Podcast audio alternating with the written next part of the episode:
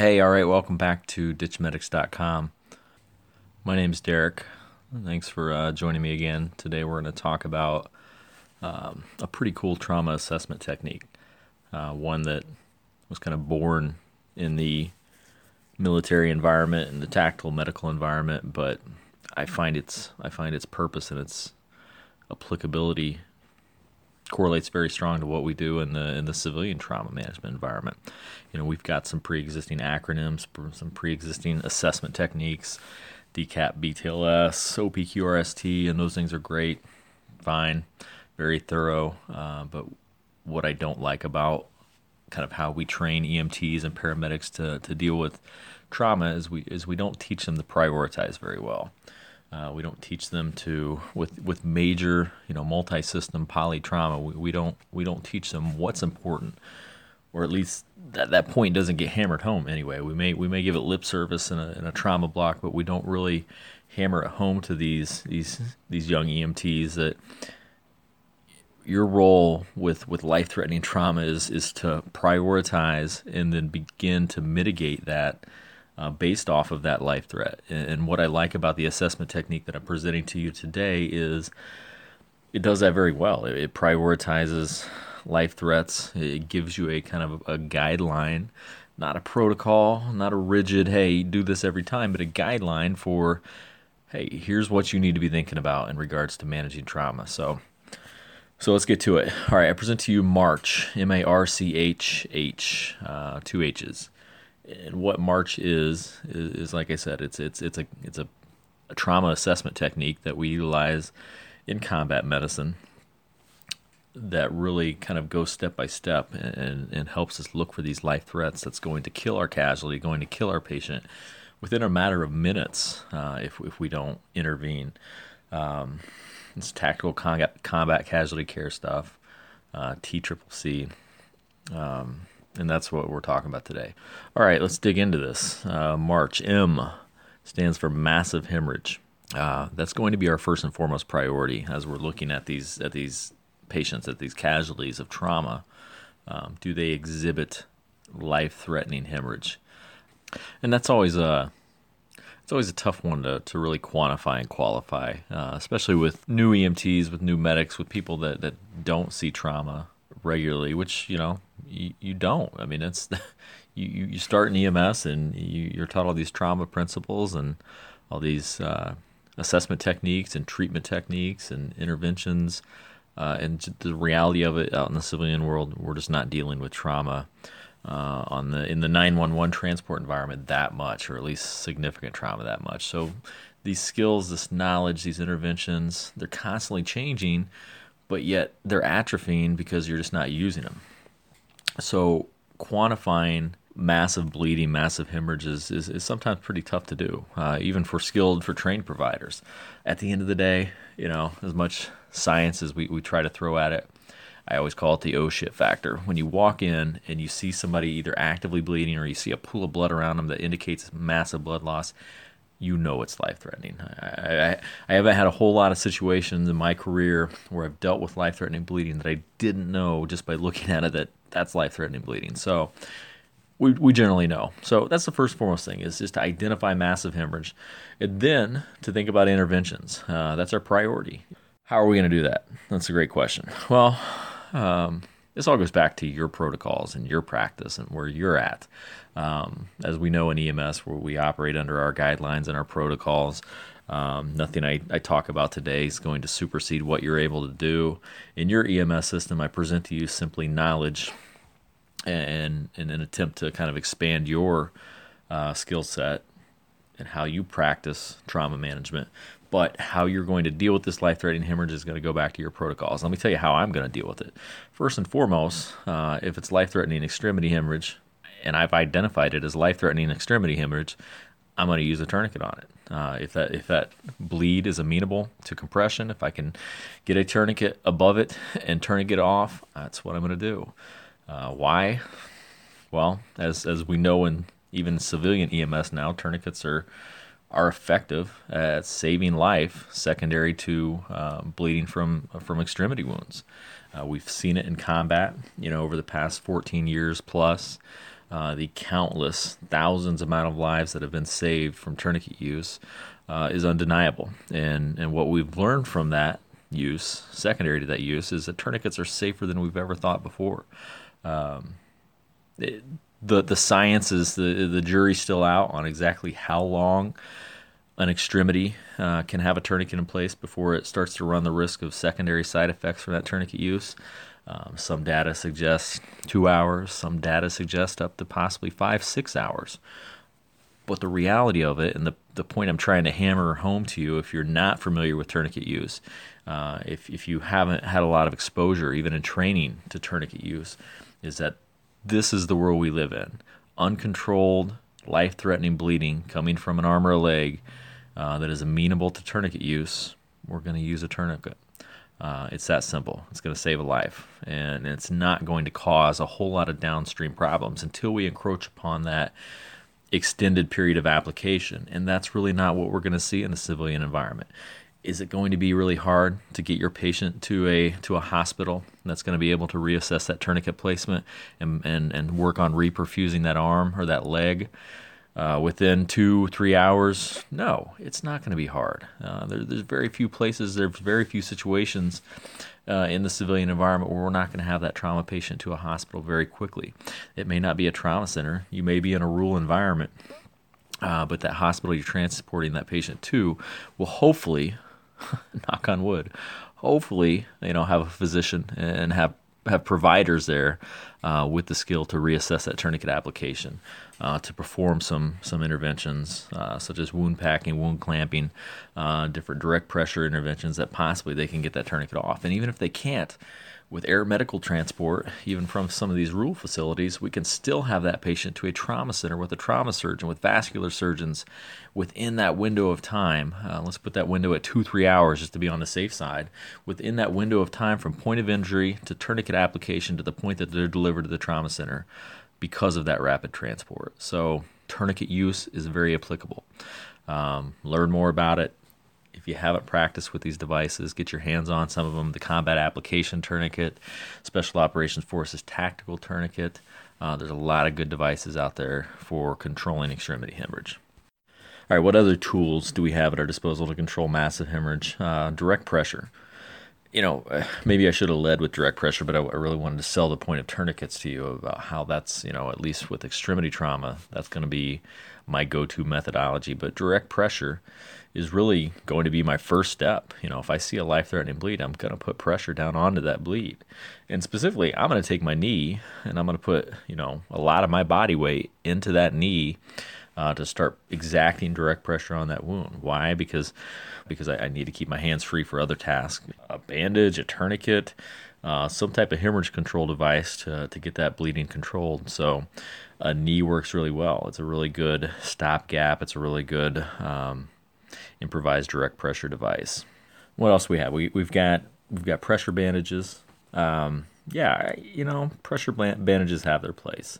The problem is most of you listening out there, you know, we we could go to the back of the ambulance and I could say, okay, show me your pressure bandage. And, and you, a lot of you anyway, you, you, don't have a pressure bandage. You don't have a commercially manufactured pressure bandage back there.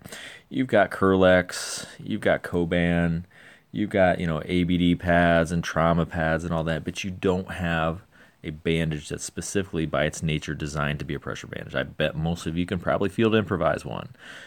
Absolutely great, but you don't have a device that's that's made to be a pressure bandage, and so that's kind of a failure. Uh, we don't see you know, in the civilian environment, a lot of uncontrolled, life-threatening extremity bleeding. So I think that's why we don't we don't traditionally have a lot of these things, such as pressure bandages, such as combat tourniquets. But that one time you need it, that one time you've got a bleed, uh, that you if you had a, a, a an effective pressure bandage um, by your side, ready to go, you could render that bleed inactive. That one time you need it, it's going to pay for itself, at least in, in, regards to our patient care. So, um, take a look out there. There's there's a whole bunch, and, and, this brief podcast isn't the place to do it. But you know, uh, I'll, I'll, probably include some stuff in the show notes in regards to, to pressure bandage. But there's the Israeli bandage. Um, there's there's the uh, North American Rescue emergency trauma dressing. There's battle wrap. There's there's several different um, standard pressure dressings. There's even some pneumatic pressure dressings out there. There's some pretty cool stuff. Um, but here's my caveat with, with pressure dressings they're great in the mindset of if they work, um, they're that least aggressive or less aggressive intervention as compared to tourniquets. That's that's always kind of our mindset. We want to use the least amount of uh, of aggressiveness to to render our problem solved. Uh, and that's that's why pressure bandages are good. They're not fully creating a tourniquet on the extremity. You still have some perfusion going to the distal aspects of that extremity. That's great, but the problem with pressure bandages is by the time that we recognize that the bleeding remains uncontrolled, by the time that we see that bandage saturated with blood, by the time we see blood coming out from the edge of that bandage, uh, by the time we notice that, oftentimes we, we, we've just wasted a lot of time. Uh, we, we've let that casualty bleed more, we've let that casualty uh, progress into shock more, when if we would have just went to the tourniquet, and rendered that bleeding, we wouldn't have wasted that time. We wouldn't have caused that, that excessive blood loss, or at least uh, allowed that excessive blood loss to continue. So that's my problem with pressure bandages when it comes to massive hemorrhage. Now, if, if you identify your your, bleeding is marginal and you know it's not that bad. Yeah absolutely. I'm gonna i'm gonna start with the pressure bandage. But if i look at that bleeding i'm like that's that's that's life-threatening bleeding. That's that's that's arterial bleeding. That's major uh, venous bleeding. That is life-threatening bleeding. In an extremity i'm going to a tourniquet. Now you know certain scalp wounds head wounds certain even neck wounds uh, if you know how you can utilize a pressure bandage effectively to control some of those bleeds. Where obviously I can't use a tourniquet on those, but uh, for extremity bleeding anyway, I'm probably not going to use it a lot. Um, let's talk about hemostatic agents really quickly. Uh, uh, so, yeah, hemostatic agents, I absolutely believe every ambulance, every paramedic should have access to them. Why? Because if you have a bleed uh, that's not easily compressed, if you have a an axilla or inguinal fold bleed, if you have you know certain abdominal bleeds, if you have these bleeds that you can't get a, a, tourniquet on or you can't get a pressure bandage effectively on, you don't have access to a device like a junctional tourniquet. This is where hemostatic agents really, uh, really come into play and, and do so very effectively. Um, they will render those tough to control bleeds inactive uh, very quickly. So I'm a big believer in hemostatic agents. Um, next, let's talk about uh, junctional tourniquets. They're a relatively new device. Uh, they're just now kind of really gaining traction and popularity. Uh, but what a junctional tourniquet is, is primarily designed to deal with is what I just said those those junctional folds, that axilla, that inguinal folds uh, that are tough to um, control through other means. Uh, they allow you to get kind of direct junctional pressure on there and um, create a tourniquet, create a direct pressure uh, point to control that bleeding. Uh, the, much like um, hemostatic agents, you, you may only need it once in your whole career, but it's going to be a life saving device to have. And I think you're going to see them um, kind of come into popularity more and more, even in a civilian environment. Uh, the one I, I, I, know the best is the uh, is the SAM junctional tourniquet, but there's there's several other. There's you know uh, the JET, the junctional emergency tourniquet tool, uh, the abdominal aortic junctional tourniquet. Um, there's there's several out there, and you know just check them out. They're they're they're coming of age. They're gonna they're gonna be more um, prolific as as time goes by. We've got a few kind of abstract um, hemorrhage control devices that are spinning up, kind of gaining popularity. The IT clamp uh, is one that you know I see more and more. I, have never used myself, but I see it more and more in literature and see reviews, and, and, it seems to be kind of a promising concept of is basically a uh, a device that clamps onto the edge of a wound, um, and with a a tool bring those edges of the wound through the device, kind of clamped. Hence the name IT clamp. You you clamp the uh, you clamp the wound shut.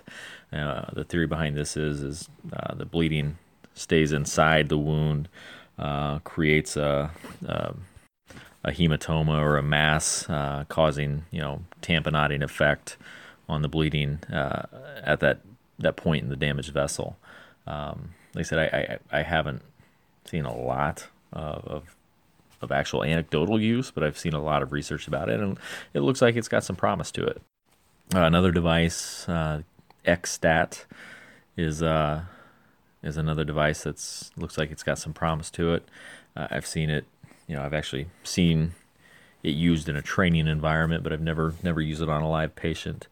Uh, but basically, it injects um, some rapidly expanding sponges into the wound uh, that, once they come into contact with the fluid, with the blood, uh, expand, soak up the blood, and also put direct pressure um, at the site of that bleeding and, and cause a uh, tamponade effect as well at that wound site. Uh, looks, I mean, it looks like it's got some promise, so I'll, I'll be anxious to see uh, I'll be anxious to get my hands on one and actually do like a live tissue, uh, either training test or real world test, and and see how it goes. Uh, because what's what's great about the concept of like the IT clamp and, the XStat is you know treating wounds that we'll talk about here in a second, treating wounds that are in the box in the in an area that we can't get uh, a lot of direct pressure on or we can't get a tourniquet on um, in the torso and the abdominal areas. So the ability to be able to inject these sponges in a wound that are going to soak up blood and tamponade the bleeding from the inside. That's that's a great tool to have. Um, so yeah, there, I mean, there's a lot of cool stuff out there.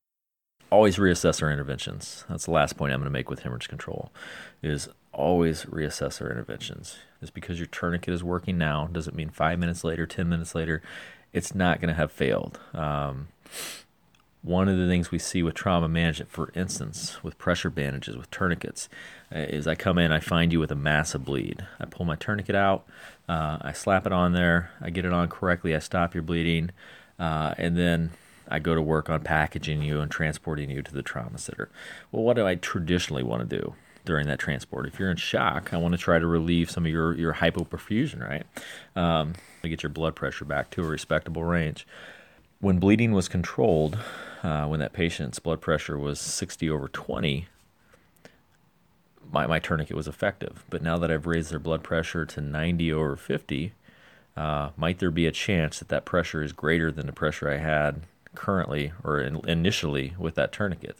So I'm going to potentially need to make my tourniquet tighter. I'm going to potentially need to reassess that intervention and possibly um, adjust it to, to meet the current physiology of the patient. So just keep that in mind. What's working one minute may not be working the next. We have to constantly reassess these things. And remember, with massive hemorrhage, you know, hand in hand, we're going to be fighting shock. Uh, we're looking at that pulse rate. We're looking at their level of consciousness. We're looking at things, you know, indicating uh, either positive or negative end organ perfusion, such as cap refill. And I'm, I'm, I'm kind of anecdotally and arbitrarily looking at you know blood pressure. I'm, I'm not going to put a, li- a, lot of weight on blood pressure um, because oftentimes blood pressure is one of the last things to really be affected uh, with somebody that's hypoperfused. You know, our body has the wondrous ability to vasoconstrict in the periphery uh, and keep that blood pressure high. And so blood pressure is not going to be an accurate assessment. But I want to trend blood pressure because trending blood pressure, you know, certainly will give me some insight as to what I'm doing to my patient's physiology with my resuscitative efforts. So, all right, that's enough for massive hemorrhage. Uh, let's move on to the A uh, in the March acronym, and we're going to talk about airway. All right, airway assessment. Um, let's go over really quickly in regards to major trauma, and that's what we're talking about. This is the March acronym is is for you know once again patients that exhibit major trauma airway is going to be certainly along with you know massive hemorrhage at the forefront of our mind. What are some of the reasons that would will prompt us to need to intervene with the casualties airway? Um, well, if you reference back to I had an earlier blog posting about airway management. Um, that'll kind of give you a more in-depth look at, at my mindset with with managing a casualties airway, but just to kind of highlight some of those points, uh, four endpoints or four points that I, really want to consider in regards to airway management. First and foremost, inability um, to effectively control your own airway. If your casualty is exhibiting uh, signs of uh, you know altered mental status, progressively worsening mental status, um, the inability to control airway secretions, the inability to um, cough, gag, reflex, stuff like that, often associated, you know, with trauma, with shock, um, that's certainly going to be a prompt for us to need to step in and manage their airway. Um, inability to ventilate effectively. So so poor ventilation. Um, if my patient is becoming hypercapnic, uh, their their tidal CO2s are going up. Um, they're not ventilated effectively, as evidenced by you know chest trauma, shallow chest wall excursion, uh, possibly you know airway obstruction, partial airway obstruction. All these things would cause me to need to to secure that airway for them and to control their ventilation. Um, poor oxygenation is is the next one. Anytime my patient is hypoxic, um, and in the presence of trauma, oftentimes that's going to be because of you know specific traumatic injury uh, to the lungs or to the chest wall that's affecting my my patient's ability to get oxygen into their lungs. I might need to initiate some positive pressure ventilation to oxygenate them better, or to provide some uh, higher concentration of oxygen, or to provide you know positive end expiratory pressure to affect oxygenation. That would be another reason that I would need to uh, control my patient's airway. And lastly, uh, what we call you know expected clinical course. If I had a patient that's exhibiting you know significant polytrauma, and I expect their condition to deteriorate, um, that might preemptively cause me to want to secure their airway before it becomes an issue. Um, oftentimes, we associate this with you know rapid sequence induction, uh, delayed sequence intubation. Um, you know, conscious sedation for intubation, basically what they call pharmacologically assisted intubation. Uh, so if you have those tools at your disposal, and you have a patient uh, that is is, you know, their expected clinical course is is poor, and you expect them to decompensate and decline, then preemptively securing that airway is, is not a bad idea. Um, really, you know, quickly, this, like I said, I don't have, I don't have the time to, to dig into this, um, each, each section as much as I'd like to, but highlight some of, of the mindsets with, with airway. Um, so how are we going to manage these airways? Well, in a conscious casualty, um, first and foremost, I want to place them in a position of comfort. Uh, what we do so frequently, uh, especially with historically spinal immobilizing our, our trauma patients, but what we do frequently is we slap them on a board and then we lay them flat, and we wonder uh, why they're not ventilating and oxygenating effectively. Well, they're lying flat on their back, strapped to a board, and, and breathing's tough for them. Um, place them, uh, place your conscious casualties in a position of comfort. If they want to sit up and you're able, um, have them sit up if your if your casualty is unconscious, if your patient's unconscious, that's where we're going to have to be uh, certainly more aggressive with our airway management. Um, open up the airway first and foremost. Uh, you know, if if if you have them in, in, in full spinal motion restriction or you have them in selected spinal motion restriction, you know, that's going to limit your ability to, to do a head tilt chin lift. But certainly, you know, consider the jaw thrust, open up the airway uh, as soon as you can. Uh, consider adjuncts such as the NPA, the OPA, um, and certainly be ready and prepared in an unconscious patient as soon as you can to put a more definitive airway in, whether that be a, a supraglottic airway, whether that be you know endotracheal intubation, whatever the case may be. Um, in an unconscious casualty, certainly as a victim of trauma, securing that airway is going to be going to be one of our priorities. So use all those tools at your disposal to as quickly as possible uh, effectively get that airway under control, uh, up to and including surgical airway. Uh, I, I, guarantee you, a large majority of providers out there uh, in the world today are not prepared to do a surgical airway. They're not prepared to do a cricothyrotomy. They're not prepared to do a quick trach. They're not prepared to do a per trach. They're not prepared to do um, you know, a, a, an ET tube cut down, scalpel finger bougie methodology. There's a lot of methods uh, with which we can we can perform a surgical airway, uh, but the fact is that if you're not prepared to do this, you shouldn't be intubating people. You shouldn't be managing their airway because this is a part of that airway algorithm, uh, and, and so you need to be prepared. If you're not, you need to go out, you need to start looking at this, you need to start researching this, you need to start getting your hands on some of these training opportunities uh, to do surgical airways because it's, it's critical. Um, the fact the matter is, if you're trained, if you're ready to do this, this is this is a technique that that when it needs to be performed, it needs to be performed right now, and you'll be capable of doing it. All right. So, in summary, with airway, it's critical. Um, you know, prolonged hypoxia is, going to kill your trauma patients dead. Um, make no mistake, it's important.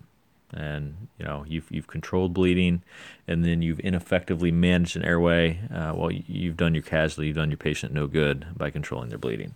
So keep up to date on your airway skills, practice intubations, Um, use the dummies, schedule surgery time, do whatever you can do to intubate more.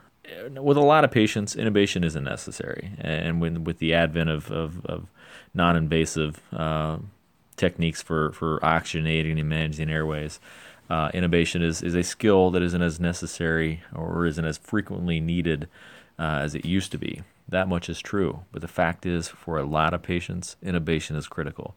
And if we don't raise our game, if we don't get better at it and show that statistically, it's going to come out of our scope, and and we need to keep it in there. So practice. All right, moving on. Let's talk about respirations. That's the R in our March um, acronym.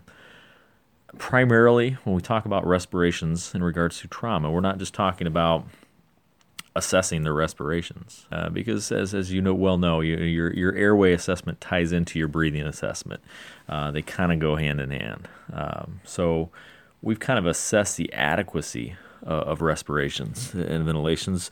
What we're talking about in regards to trauma with respirations is things that are affecting uh, our patients ability to to properly uh, breathe uh, so we're looking at you know chest trauma. We're looking at blunt and, and penetrating chest trauma and the different mechanisms, uh, or excuse me, different um, kinematics in regards to that trauma as it affects the respiratory system.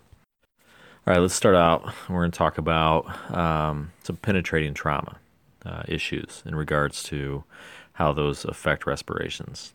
Uh, you know, first and foremost is the is the open chest wound. The sucking chest wound, the open pneumothorax uh, whatever you want to call it. Um, anytime I have a hole in my in my chest wall, and by chest wall, I actually mean anytime I have a hole in the box, belly button up to the clavicles, um, I, I need to cover up that hole. And it's simple as that. I need to find an occlusive dressing. I need to make an occlusive dressing. I need to take a gloved hand and put it over that hole. I need to do something to cover up that hole. Ideally, I would have a vented chest seal. I would have a commercially available aftermarket uh, chest seal that has a vent in it that is designed to allow uh, air to escape from the wound uh, but not uh, enter through the wound. And that would be great. And, hopefully, in, your rigs, in your kit, you have a vented chest seal. Uh, the Asherman chest seal, you know, everybody typically kind of has had that in the ambulances. It, it's it's okay. It's it's not bad, but there are better products out there today. Uh, just do a Google search of, of vented chest seal, and you're going to find uh, five decent ones immediately. So, um, ideally, I have that. But if I don't have a vented chest seal, an unvented chest seal will do. Uh, whether that's duct tape and saran wrap, or that's a HyFin chest seal, that's um, you know, a gloved hand over a hole in the chest wall, anything that's airtight and I can place over that wound and totally occlude that wound is doing the job. Now, with an unvented chest seal, I have to think about uh, potentially allowing air pressure to escape. So I need to burp that that chest seal every now and then. I need to pull it up, expose the wound, allow any trapped air that's going to escape to come out, um, and then reseal it. But the point is, gone are the days where we're going to waste five minutes trying to create a three sided occlusive dressing that we're probably not going to do correctly and it's probably going to be ineffective. Gone are those days. If I don't have a vented chest seal, I'm simply going to cover up the wound, totally occluding it, and then occasionally burp that wound. Um, and that's how we're going to manage, you know, an open pneumothorax and open chest wound. Um, you know, the, we we used to always talk about the science of physics of fluid dynamics, and you know, the the wound's got to be bigger than a trachea actually that's that's that's not totally true. Uh, you know what we're finding is if the wound's even two thirds the diameter of the trachea, it's still going to allow uh, active air exchange with the outside environment. So I don't want you out there with a tape measure, with a ruler, and trying to estimate the patient's trachea size and your wound size. Simply, if you have a wound, an open chest wound in that box, front, back, sides, cover it up with something, get it sealed off. That's critical. Remember, even if you don't hear sucking and hissing, uh, you need to get that, that wound covered up because what that hole in the chest wall, uh, specifically, you know, uh, as it affects that, that pleural space, what that hole does is it causes us to lose some of that negative pressure that normally allows us to breathe. As you well know, when you breathe in, your chest wall expands, uh, the diaphragm goes down, it causes more space, causes negative pressure. Air rushes in, fills that pressure. If we have a hole in the chest wall, it affects that negative pressure. It, it causes an equilibrium uh, with the inside uh, of, of, the pleural space uh, pressure and the outside environment. So we, we've got to get it covered up quickly. All right, let's talk about tension pneumothorax. So quick review, uh, just so we're all on the same page. A, a, pneumothorax is is not in and of itself a tension pneumothorax. A pneumothorax, pneumo air thorax, chest cavity is air in the chest cavity. Uh, that's not supposed to be uh, in that specific aspect of the chest cavity. So.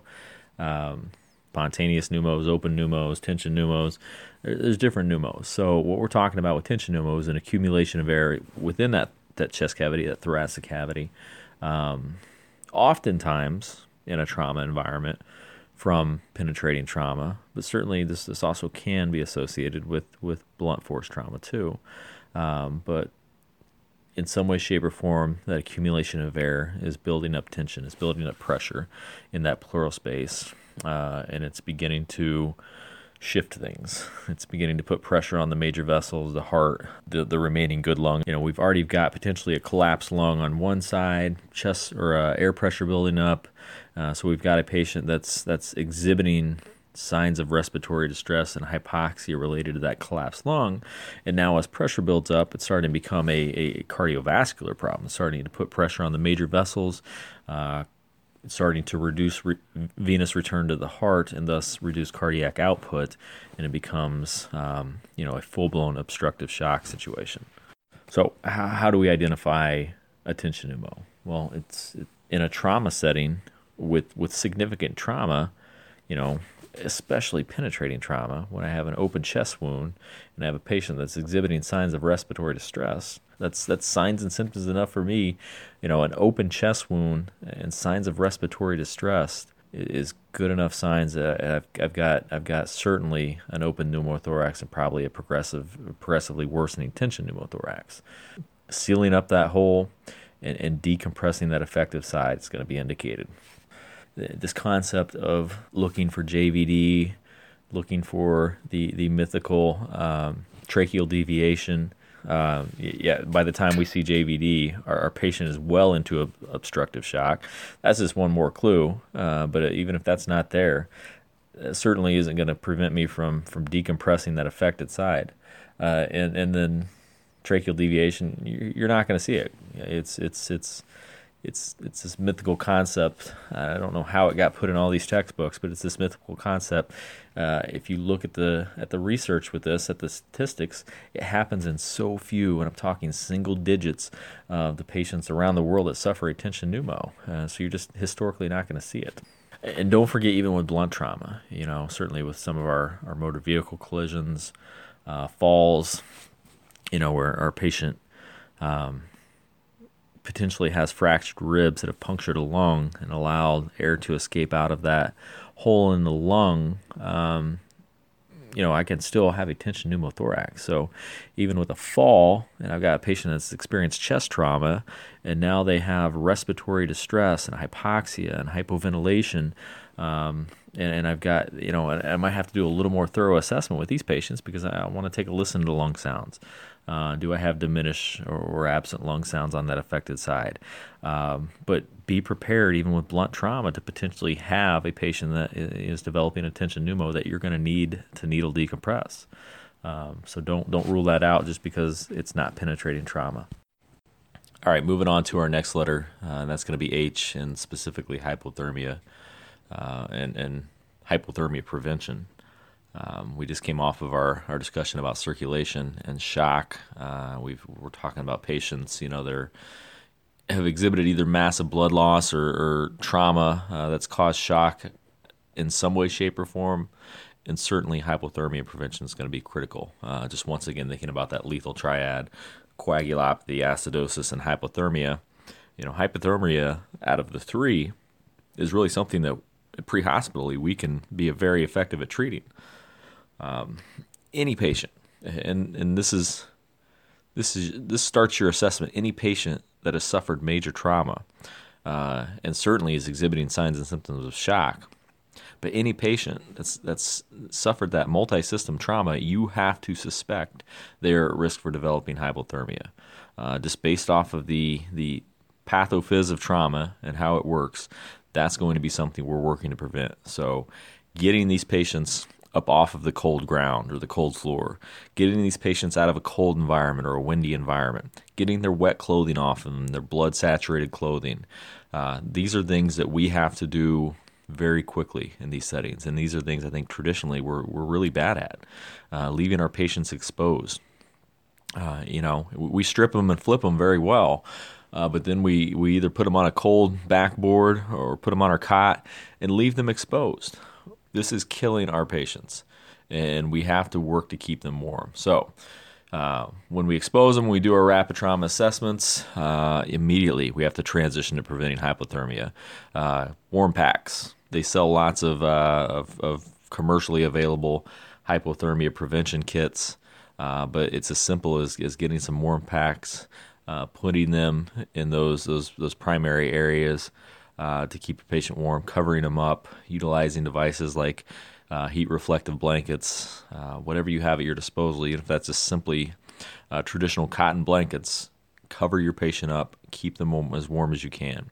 Uh, because as hypothermia progresses, as these patients start to develop hypothermia, uh, systems start to fail. they develop, you know, hypothermic coagulopathy, acidosis worsens.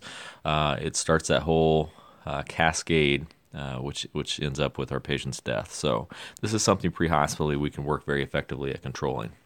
If you have at your disposal, you know, warm IV fluids or potentially even warm blood, obviously, that's something that you know we want to utilize in these settings, at least with IV fluids in a controlled manner. Once again, we're not going to be dumping massive amounts of fluids in our patients, but controlled IV fluids uh, that are warm and helping uh, rewarm our patients internally uh, would be ideal and remember the concept of, of after drop.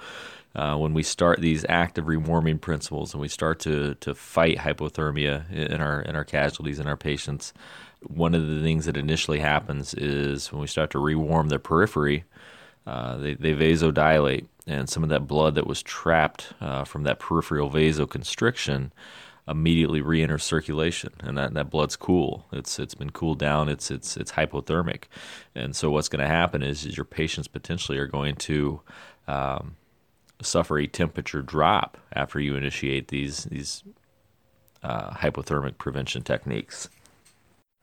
And also in our uh, be mindful in our severely hypothermic and shocky trauma patients you know, cardiac irritability is going to be an issue um, as that body temperature drops and it gets around the the 33 degrees Celsius range.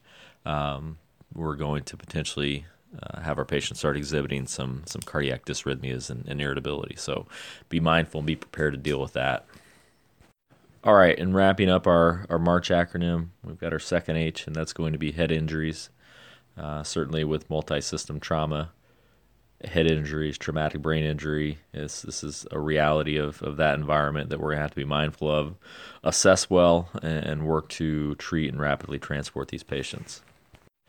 Well, first and foremost, in your assessment technique with head injury is going to be mental status. Uh, any patient that exhibits uh, altered mental status, we have to suspect uh, potentially uh, having a head injury with these patients, you you'll see varying degrees of, of altered mental status and altered level of consciousness. Everything from just some slight confusion, um, repetitive questioning, your traditional concussion-like symptoms, and then these patients will range all the way to the unconscious, unresponsive, and everything in between.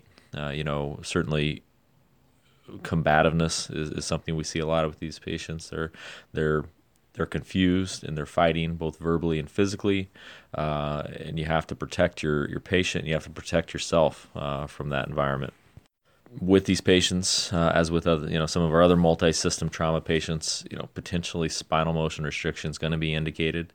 Uh, if it is indicated, if it is in your protocols, um, be very careful and certainly um, mindful of the dangers involved of trying to restrain and immobilize uh, these head injured patients. Uh, they can they can go from a stuporous, um, obtunded state to awake and fighting very quickly. So just be very mindful of that and, and make sure you have all the resources you need uh, to facilitate that.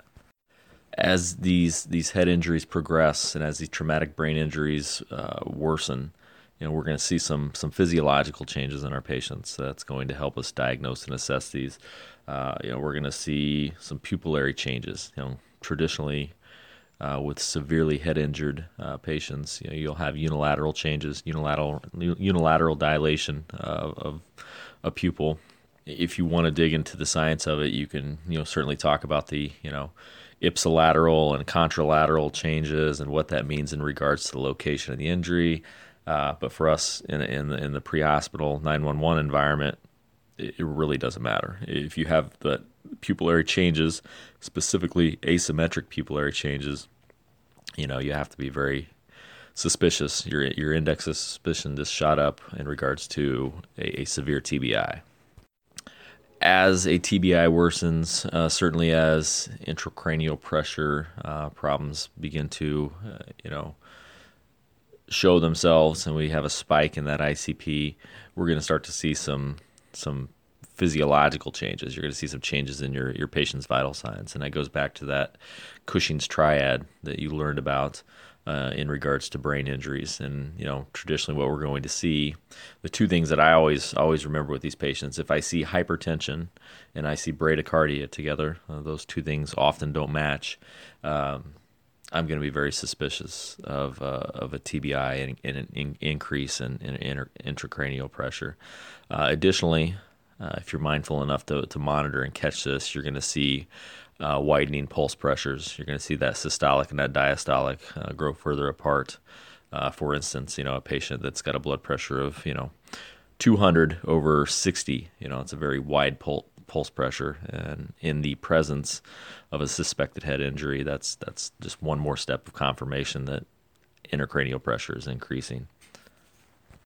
Additionally, with, with TBI patients, uh, we're going to see potentially some altered respiratory patterns as that ICP be, you know continues to to increase. Uh, we're going to start to see it affect the respiratory centers in the in the brainstem uh, breathing becomes uh, irregular. You know, a lot of times we'll see that the Cheyne-Stokes pattern of um, kind of alternating alternating respiratory patterns. Uh, breathing becomes shallow until the patient you know experiences periods of apnea, and then breathing begins to build back up again and it peaks with very heavy deep breathing and then it begins to decrease again. So it's kind of that roller coaster effect of high and then low and then periods of apnea in between. Uh, so if you see that pattern you know you don't need any more uh, any confirmation than that. That's that's very late stage tbi that's that's a pretty profound increase in ICP, uh, and your patient's going to need rapid intervention uh, from a neurosurgeon at that point. Additionally, we're going to have you know our, our, posturing, you know our decorticate posturing, decorticate to the core. Uh, your patient um, brings their arms, uh, feet toward their core, and decerebrate posturing is where they um, extend out and go into a state of uh, profound flexion, um, with oftentimes their their hands and their wrists angled away from the body and locked out in a rigid state. So if you see these forms, whether you see decorticate or decerebrate, doesn't matter. Doesn't tell you one's worse than the other. Uh, they both are equally bad, uh, and, and, it's another t- it's another tool in your in your assessment that this patient's got a, a massive TBI and, and worsening intracranial pressure. One of the techniques you know I use in regards to assessing um, patients with, with TBIs uh, in the presence you know of, of uh, whatever mechanism of injury that might have caused that as if my patient's exhibiting, uh, you know, a GCS in the 13 to 15 range. So they've they've they either are completely normal or up to some some slight confusion, some slight changes in that GCS. It's it's a minor TBI. If your patients fall between 9 and 12 on that GCS and they're starting to exhibit some pretty significant deficits uh, in that assessment, it's a moderate TBI. And then certainly if our patient falls under that 8 range, um, it's going to be a severe TBI. That's going to be uh, profound um, changes, both physiologic and, and neurologic, and our patient's going to require rapid intervention in those situations. So that's our assessment technique. Now, let's talk really quickly about pre hospital treatment of traumatic brain injury.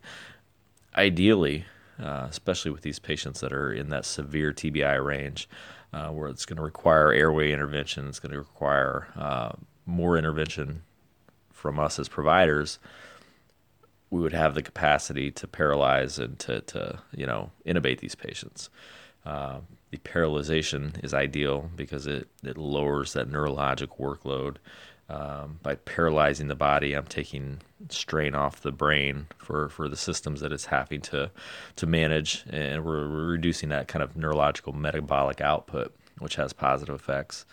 Uh, but the reality is, most of us in the 911 world don't possess the RSI capacity, so it's not going to be it's not going to be in our toolbox. But certainly, you know, these patients are oftentimes going to be obtunded enough.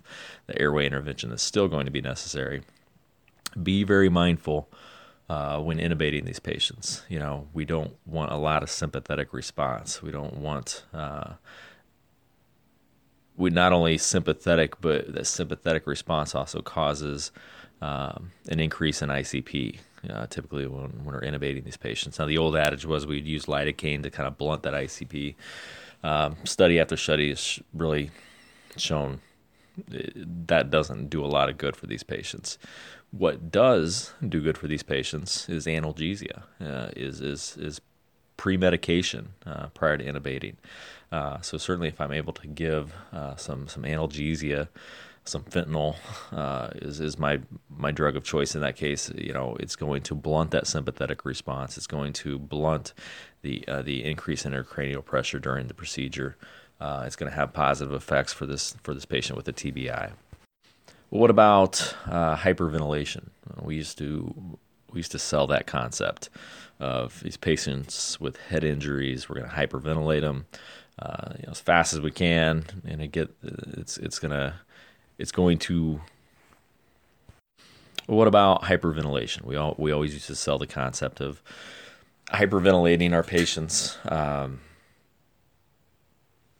breathe fast. Uh, it causes, you know, uh, cerebral vasoconstriction, uh, reducing the amount of blood flow going through the brain, reducing intracranial pressure. Um, well, once again, evidence-based medicine it's a wondrous thing. It's shown us that just uh, non-selective hyperventilation of patients with a TBI does not does not improve outcomes, and in fact, in many ways, it worsens outcomes. But we still we want to manage ventilations, and we want to manage them aggressively. Uh, we want to target end-tidal range is what we want to target. We want to target that end-tidal CO2 and specifically that PA CO2. Uh, but how we monitor that is, is through our end-tidals. So ideally, uh, we're shooting for that 30 to 35 range uh, on that end-tidal.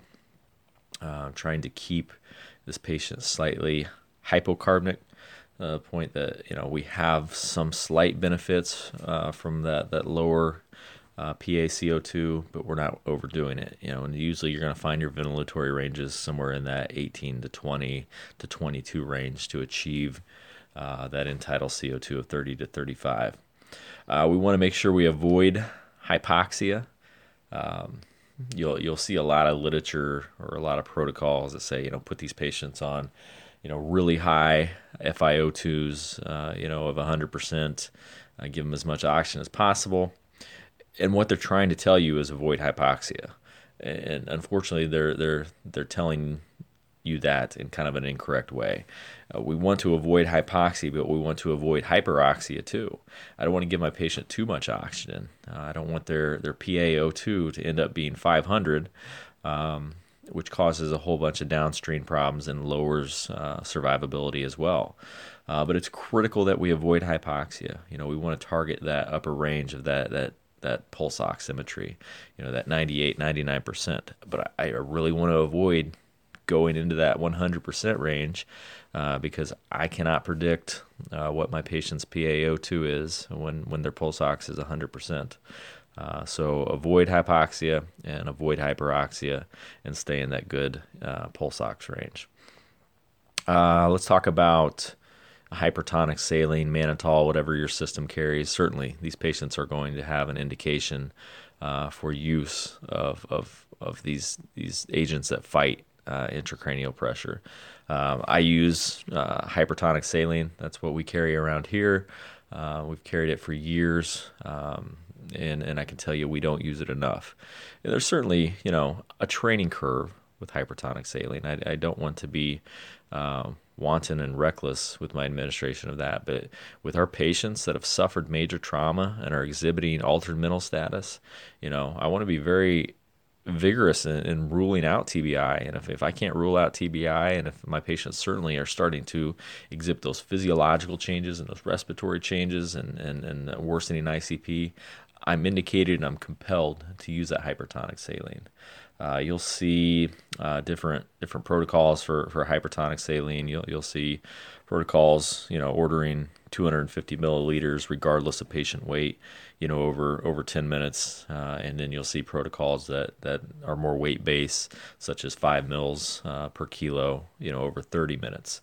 Um, if you use hypertonic saline, if that's in your protocol, certainly just just follow your protocols, whatever those whatever those indicate.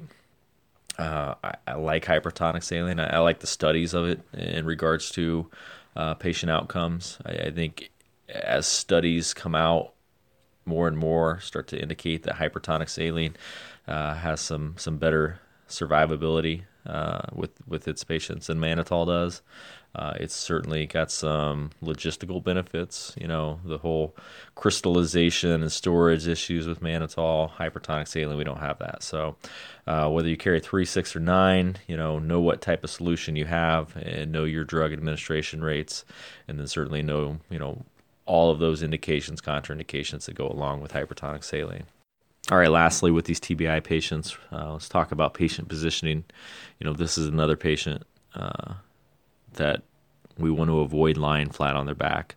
Uh, we've we've shown in, in some pretty compelling evidence that elevating the head of these patients 30 to 45 degrees um, in that range uh, shows some some downstream benefits uh, for these patients and survivability and you know reduction in morbidities uh, so definitely sit these patients up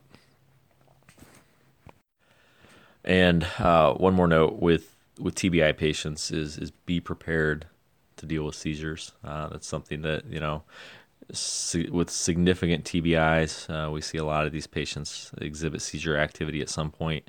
Uh, so be very vigilant, be very prepared, have your anti seizure medications uh, out, ready to be drawn up, even even drawn up. I mean, it, Versed's not that expensive, so uh, if if you have a patient that's exhibiting profound symptoms of a TBI, uh, get that Versed out, get that uh, whatever benzo out, get whatever you know fosphenytoin, phenytoin, get whatever medication that you're you have at your disposal, have it prepared and ready to go. Uh, because when these patients start to seize, we want to uh, resolve that seizure activity as quickly as possible. It's it's an incredible neurological metabolic workload for them to to maintain that seizure activity.